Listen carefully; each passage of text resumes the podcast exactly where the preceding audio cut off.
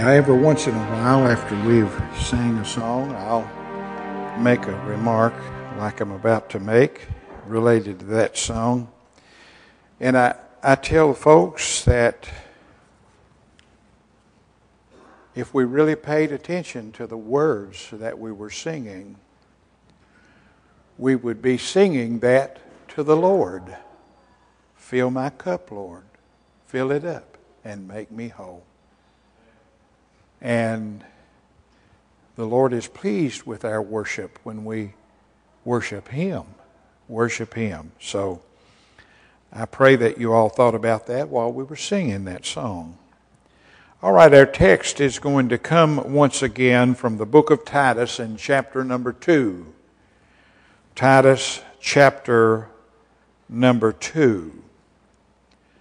And as the Lord blesses His word this morning, I will read the verse that I've been focusing on for a long time, and then I'll read the context this morning as we proceed in our study. Now, in the verse is verse number 14, talking about Christ who gave himself for us that he might redeem us from all iniquity. And we've been looking at that verse as that being the first part of the verse. Uh, the part of that that we think of most when we think of our relationship with the Lord. We have a relationship with the Lord because He gave Himself for us, that He might redeem us from all iniquity. But then I have divided the verse into two parts, and the second part of that be the verse that Jesus was doing for Himself who, and he says, and purify unto himself a peculiar people zealous of good works. Now, we often think about when we go to heaven uh, our being with the Lord, and that's a good thought. It's a pleasant thought, and it's something that is absolutely true if you know Him in the free pardon of your sin one day when you depart this world, which every one of us are going to do, either by death or the Lord returning back to this earth, we will be with him. That was his prayer in John 17. I will that they whom thou hast given me be with me where I am. He told his disciples in John 14, Let not your heart be troubled. You believe in God, believe also in me. In my Father's house are many mansions. If it were not so, I would have told you. I go to prepare a place for you that where I am, there you may be also. And so we think about that, but then sometimes I think that we don't think about the other side of that, and I personally am guilty of that. We don't think enough about the fact that Jesus came to this earth to claim a people for his own, for his own. And he came, and you say, well, why did he come? To purify unto himself a peculiar people, zealous of good works.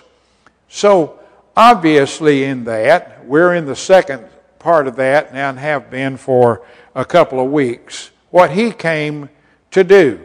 And of course, we have to take the context of that into consideration in order to appreciate what the Bible is teaching us. In other words, the context tells us this wonderful truth. Verse 11, down through the verse I've just shared, and this is what it says For the grace of God that bringeth salvation hath appeared to all men, that is, all kinds of men it's not all men without exception, it's all men without distinction. Because we know that the grace of God, as we're about to present it in the context this morning, has certainly not appeared unto all men to accomplish his purpose. And so it says that the grace of God that bringeth salvation hath appeared to all men. And then it says, teaching us that denying ungodliness and worldly lust, that we should live soberly and righteously and godly in this present world, looking for the blessed hope and glorious appearing of our great God and Savior, Jesus Christ, then who gave himself for us that he might redeem us from all iniquity and purify unto himself a peculiar people zealous of good works. Now, I know several times I've already shared this with you, but I'll share it with you again. And if it's truth, it is worth sharing over and over. And I believe that and have done it for many years. Peculiar people don't mean odd and extreme and eccentric. It doesn't mean weirdos. We use it that way in our common language. That's not the meaning of it uh, as it's uh, presented to us in our King James Version.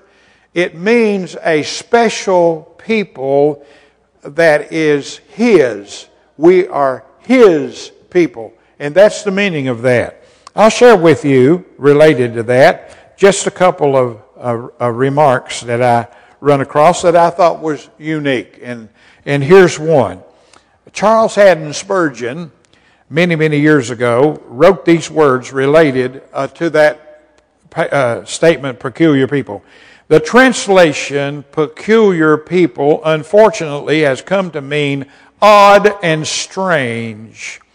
The passage really means Christ's own people, His choice, His selection, and His portion. And the Bible actually says that, uh, that it's His portion. He carries His lambs in His bosom. He engraves their names on His heart each one is to feel, I do not belong to the world. I do not belong to myself. I belong to Christ. I am set aside by Him for Himself only. I tell you what, sometimes I read things that he wrote back in the 1800s, and I wish I was eloquent enough to say the things that he said. He was a, an awesome communicator of the gospel. Another source that I found was this. The design of redemption is to consecrate a people for holy service, for priestly worship, and separation from the world. Thus they are a peculiar people, not eccentric, but a peculiar treasure, held to be most precious and kept with all divine power and care.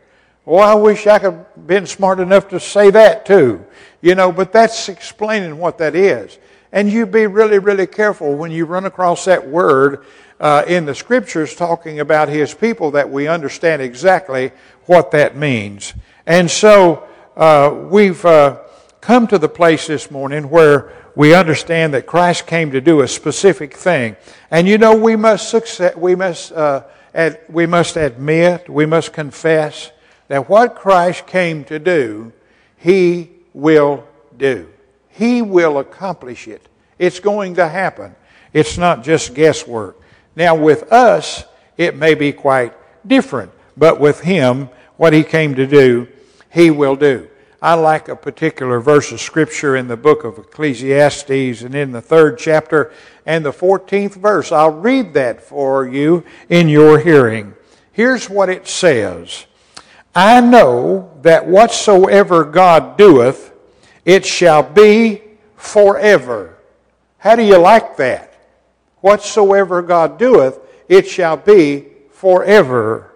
It shall, nothing can be put to it, nor anything taken from it. It is God that do, doeth it, and men shall fear, that is, reverence before him. That is the way he does things. In other words, the Bible teaches us very clearly what he has set out to do, it will be accomplished. So, what Jesus set out to do in uh, separating a people for himself, for himself, and a peculiar people, cherished and loved and kept in his precious care. And so, I want to move to the part of this series that I think is extremely important. I've already shared with you what I was going to do with that. So, has this people that he is talking about here in this passage of Scripture, do they have marks about them? And I want to tell you, friend, you better listen to this. They do. They have marks that have been produced by him. And so we're going to start that process in this series. And the first mark, of course, is found here in the, in the 11th verse, uh, or 12th verse, teaching us. So I want to tell you something about God's peculiar people. They are teachable. Period. They are teachable. Now, down through the years, I can't help but notice this. I've been around a while. There are some that are, and there are some that are not.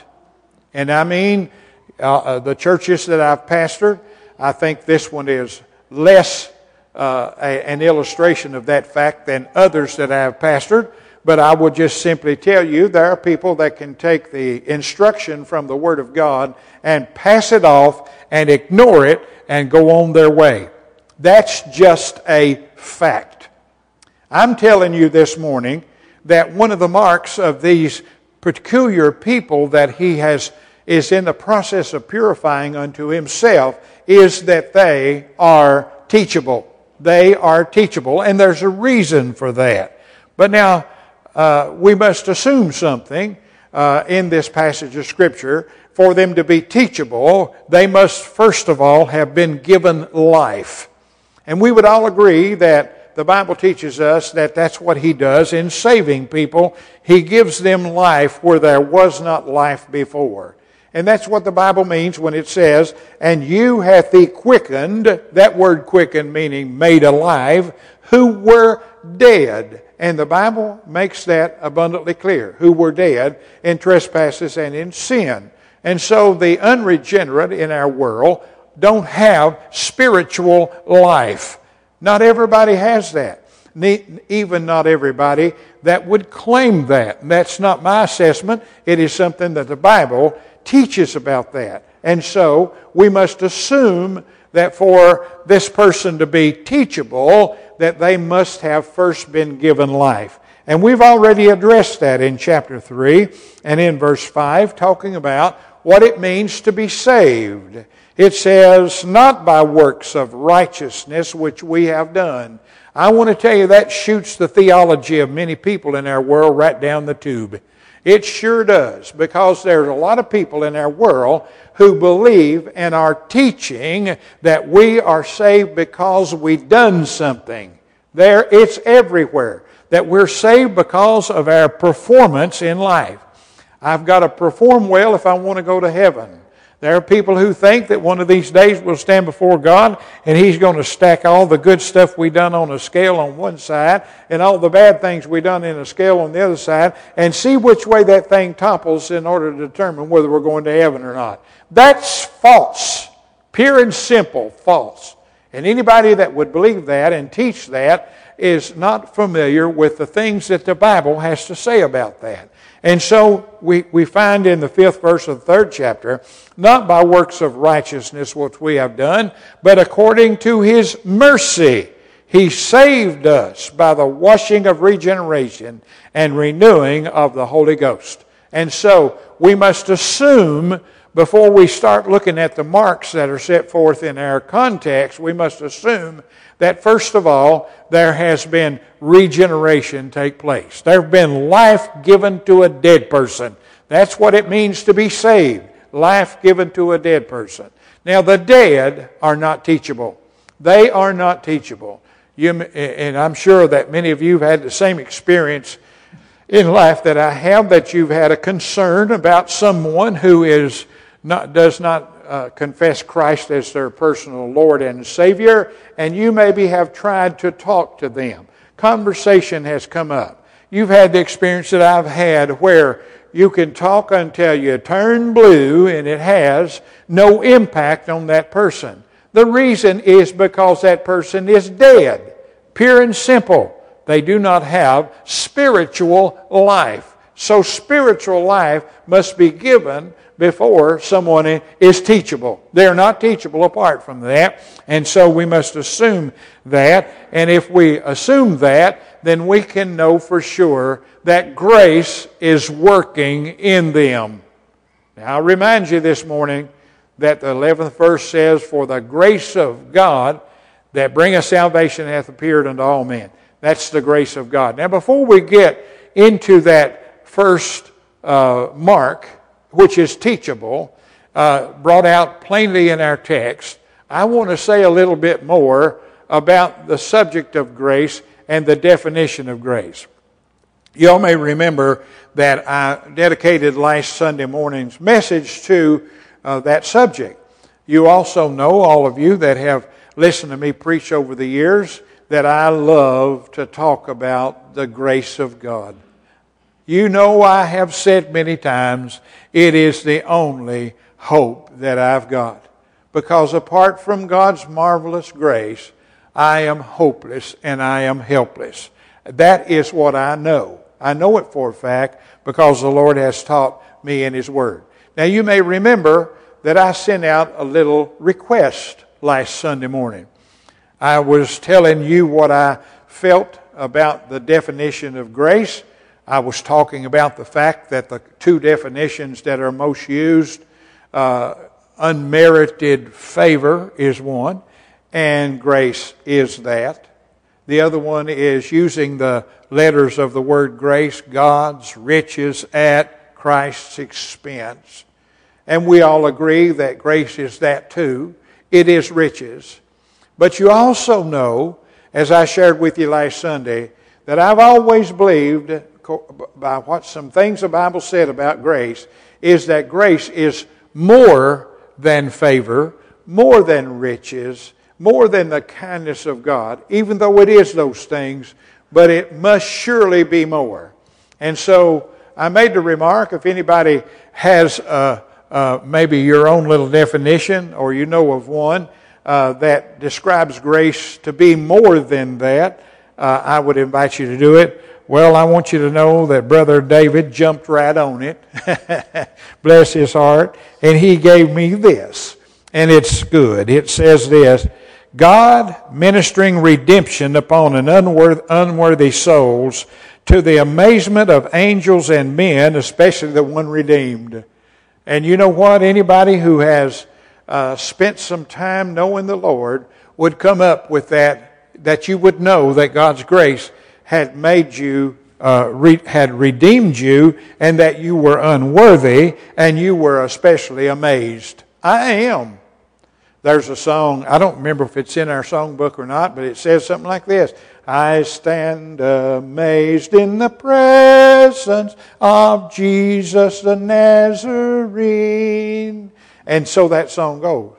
I want to tell you that every true child of God who spends time in the Word and in prayer and in worship with other brothers and sisters in the Lord, amazed. We're amazed. David, you got that exactly right to the amazement. And you say, angels amazed? Absolutely. The Bible tells us that they're amazed at the working of God's grace in His people. And you know what? Uh, you know, the Bible says that they're uh, guardians of those that are the Lord's, and the Bible says that they, uh, you know, they could be, you know, they could be here today. They could be here. They don't necessarily, they are spirit beings they can take on bodily form and have, but they are interested in the gospel. They're interested in God's redemptive plan. You might say, well, why would they be? They have not experienced that. That has not been their experience. To realize that I'm a fallen creature and I'm unworthy and I need God's grace in my life, they've never experienced that. So they have an interest in that very thing. So thank you, Brother David, for your definition. Also, I got another one. My son Tim shared with me this, but he couldn't claim the glory for it. He copied it from Matthew Henry. Matthew Henry was a good commentator, and here's what it says What God requires, now I want you to listen real close to this. This is what I'm preaching to you.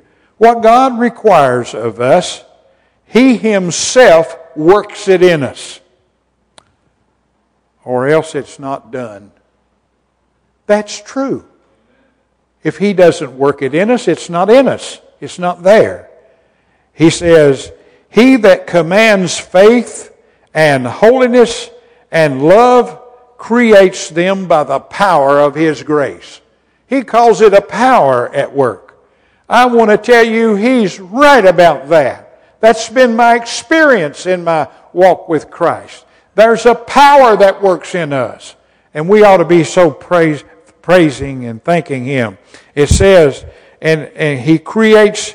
Uh, he creates those things he requires by the power of his grace in conjunction with his word that he may have all of the praise.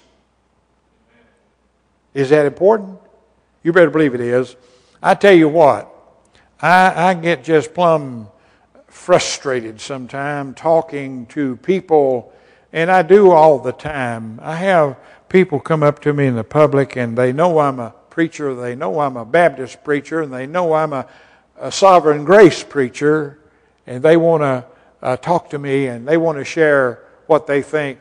And I tell you what, you want to just stop the conversation with me, just start talking about uh, your relationship with Him because of something that you are or something that you've done. That stops it right there.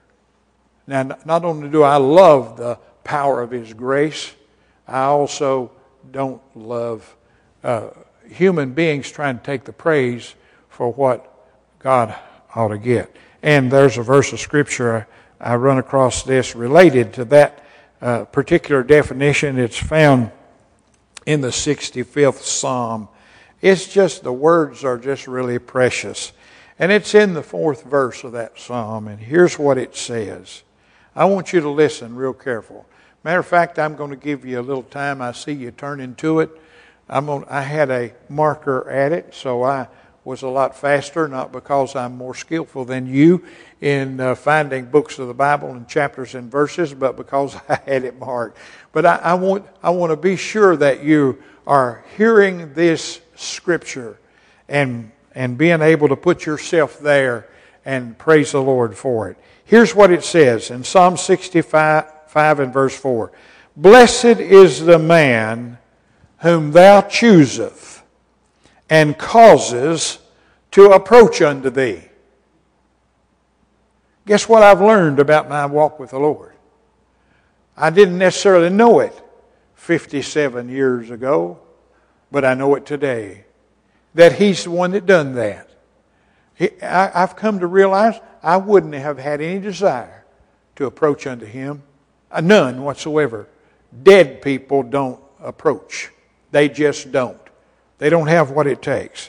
Blessed is the man whom thou choosest and causest to approach unto thee, that he may dwell in thy courts. We shall be satisfied with the goodness of thy house, even of thy holy temple. And of course, that's one of those verses which says, if we've really been saved and we delight in him, we love to assemble together with God's people. That's what the Bible teaches because He's present with them when they do so. So that was the, that was the little word that uh, Tim gave to me. Then I run across this, uh, this uh, definition, and I can't remember where it come from or whatever, but I did write it in the flyleaf of my Bible because I thought it was that important. About grace. Now listen to this. Grace is not simply kindly feelings on the part of God. It's not just that. But a positive power conferred on men. A positive power. Grace is a real active force. The power that worketh in us, illuminating the intellect, warming the heart, and strengthening the will. That's what grace is. Grace works. Grace accomplishes what God has set out to do. You know, someone might in this series say, Preacher, you're saying that Jesus came to re- purify unto himself a peculiar people. What if they didn't want to be? Well, the Bible says he make them willing in the day of his power. You know, when grace comes over someone, we don't run from the Lord. We run to Him. Amen. We rejoice in that, that we have been blessed in that way. Now, there's a couple of things I want to say about grace and the fact that it's more than just kindly feelings on the part of God, or it's more than blessings, it's more than favor. And one of the things is, uh, and you know, I call grace often in preaching effectual grace. What it means is that it brings about an effect, that it works. Listen, why would an almighty, all wise God administer grace that wasn't going to accomplish the reason why he did it? You see, some people's beliefs are an assault on God, just to be honest with you. And I want to ask you this too. You know that I believe? There's probably people listening to me that don't believe this. They, they tell me they listen to me, and I know they don't believe it, but that's good. They can. You know that I believe in the security of the believer. I believe that once God saves somebody, that He's going to keep right on working. He ain't going to stop to the very end. The Bible says that. Philippians 1 6. Mark that in your mind and rejoice in that. It's effectual grace. Every once in a while, I ask somebody a question. I say, Do you believe God knows everything? Oh, yeah. Do you believe that God would save the person he knew was going to spend eternity in hell? And they're shocked by that. The God I know wouldn't. The God I know hasn't. The God I know didn't. When He saves someone, it's for keeps. You remember the scripture I read to you in Ecclesiastes just a moment ago. And so the Bible makes that abundantly clear. So, first, the grace of God is a gift, it's something God gives. Here's what the Bible says about that. And to every one of us is given grace according to the measure of the gift of God. Where'd you get it? That's where you got it. It was given to you by God. The Bible just said, according to the measure of the gift of Christ. If you're taking notes, you can write Ephesians 4 7. That's where that quote come from. And so the Bible says that He gives it. Uh, the Bible also says that He giveth grace to the humble. Where'd it come from? He gave it. Does God do things without purpose? Absolutely not. Everything God does, He does with purpose. He does on, on purpose. And the Bible says He is able to make all grace abound. And it goes on to say that you may abound in good works. So God does it with a purpose. It comes from Him. It is His gift to us. It's powerful. It's a force. It's not just favor. It's not just riches, but it is a force that accomplishes what the Lord set out to accomplish. That's why the Bible can say that Jesus came to re- purify unto himself a peculiar people. That's the reason the Bible says that. He didn't fail. He hasn't failed. He is not failing today. He's accomplishing his own purpose and plan. And the Bible would teach us that it's powerful because Jesus said to Paul in 2 Corinthians chapter 12, My grace is sufficient for thee. Because when you're weak, it'll make you strong. Now, I added some of my own words to that, but that's exactly what he was saying. When you're weak. You know, all of us, and I, I, I preached this in a funeral that I done last week. Uh, you know, this is what life is like. Man that is born a woman is a few days and full of trouble. I was preaching a sermon on the last enemy that shall be destroyed is death. Is it an enemy? You better believe it is. God called it that, the last enemy. And I said, life for us all. And you know, we're, we're, we don't get to be an exception to that because we're God's children. As a matter of fact, sometimes the devil fires it on us even more than the rest of the world around us. But there's all kinds of trouble, there's all kinds of disappointments, there's all kinds of discouragement. You don't know how many times over the years I've said to people, listen, this is the way life is. The coffee cup sitting on my desk that Brother David gave me says, It is what it is. In life, how many of you have experienced that you have to put something behind you and get on with life? You say, but my difficulty has destroyed me. No, it hasn't. It would if you allowed it. But I want to tell you something the grace of God is sufficient for you. You don't know how many times I've quoted that to people that the grace of God. I have no telling how many hundreds of times in a hospital room or in a, a comprehensive care place say to people, The Lord made you this promise that His grace was sufficient. That means it has power. It has the ability to bring about effect in people's life. And so it is a force that God gives us by His gift. It is God that worketh in us, both to will and to do of His good pleasure. I'm thankful for His good pleasure. I'm, you know, I'm not offended one little bit that the Lord come along and just took away from me my stubborn will. I'm not offended of that. I thank Him every day for His mercy and love and grace that He has bestowed upon me. He puts it in us. Now, we've come to the end of the message this morning. Time has run out. I guess.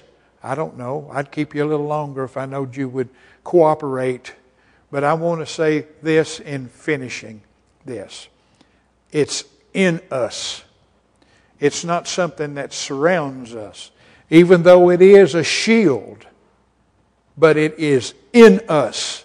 I'm telling you this morning, it is in us. And I want to close with a couple of passages of Scripture. First one I want to share with you is in Colossians and chapter number 3 in Colossians chapter number 3. And I'll read this in Colossians chapter 3 and verse number 16, which says this Let the word of Christ dwell in you richly with all wisdom, teaching and admonishing one another, psalms and hymns and spiritual song, singing with what? Grace in your hearts. Where is it? It's in your heart. It's in you. It's in you. Now let me give you another one in 2 Corinthians and chapter number 12 is going to be the next one. Or n- number 9 rather. 2 Corinthians chapter 9. And here's what it says in verse 14. And by their prayers for you, which long after you, for the exceeding grace of God in you. How did they know that? It's recognizable. It's something that shows. I, this is my message to you. God put it in you, and you can't hide it. You shouldn't want to, but you can't. You can't hide it. You know, it's something that people can recognize. Sad to say, they also can recognize when it's missing. And then the last one, and I've shared this with you so many times in 1 Corinthians chapter 15. 1 Corinthians chapter 15. And this is just absolutely awesome what the Apostle Paul said. In the 15th chapter of 1 Corinthians. And here's what he says. And I'll share verse 9 and 10 with you. Now remember the point I'm making is God bestows it and it's in us. Paul said, For I am the least of the apostles. Of course, if you're familiar with the New Testament, you would say, Paul, you was a humble man because you sure wasn't the least you was the greatest because the Lord chose you and inspired you to write 13 books of our New Testament. But he was a humble man. He said, For I am the least of the apostles, that I'm not meet or worthy to be called an apostle because I persecuted the church of God. He did, but God forgave him. Now, verse 10 is the verse. And this is what I want you to part with. But by the grace of God, I am what I am. You know what? That's pretty neat, isn't it? If there's anything good in me or you, I know how it come about. I can tell you on the authority of God's word. He said, I am what I am by the grace, by his grace. And then he says this, which was bestowed upon me, which, uh, which was bestowed upon me was not in vain. I got news for you. Grace that's bestowed is never in vain. If it was in vain, I'd have to admit that Christ fails in what he set out to do. It is not in vain. Don't you blame the Lord if it's not there. You can't. But he says this, but I labored more abundantly than they all. All the other apostles, he said, I labored more abundantly than they all. Then here's the word, yet not I, but the grace of God which was in me. I want you to leave this place today, or I want you, as you close the service in your home, wherever you might be, to understand if there's anything God honoring in your life, I know how it come about. It came about because of the grace bestowed upon you. So thank Him for it. Say, I praise you, dear Lord, for your grace and your mercy and your love. Father, we thank you and we praise you because we know you don't fail. You always accomplish what you set out to do. And Father, it's taught, we're taught that in this passage of Scripture. And so, Father, help us to think about the fact that your grace is a power or a force that works in us. And one of the things it brings about, it makes us teachable. Bless us now as we close this service. Father, if you've spoken to the hearts of any who have participated, I ask, dear Lord, that you would convince that individual that this is your working and not theirs. In Jesus' name and for his sake we pray. Amen. Would you stand with me now while Brother Aaron comes to lead us in a closing?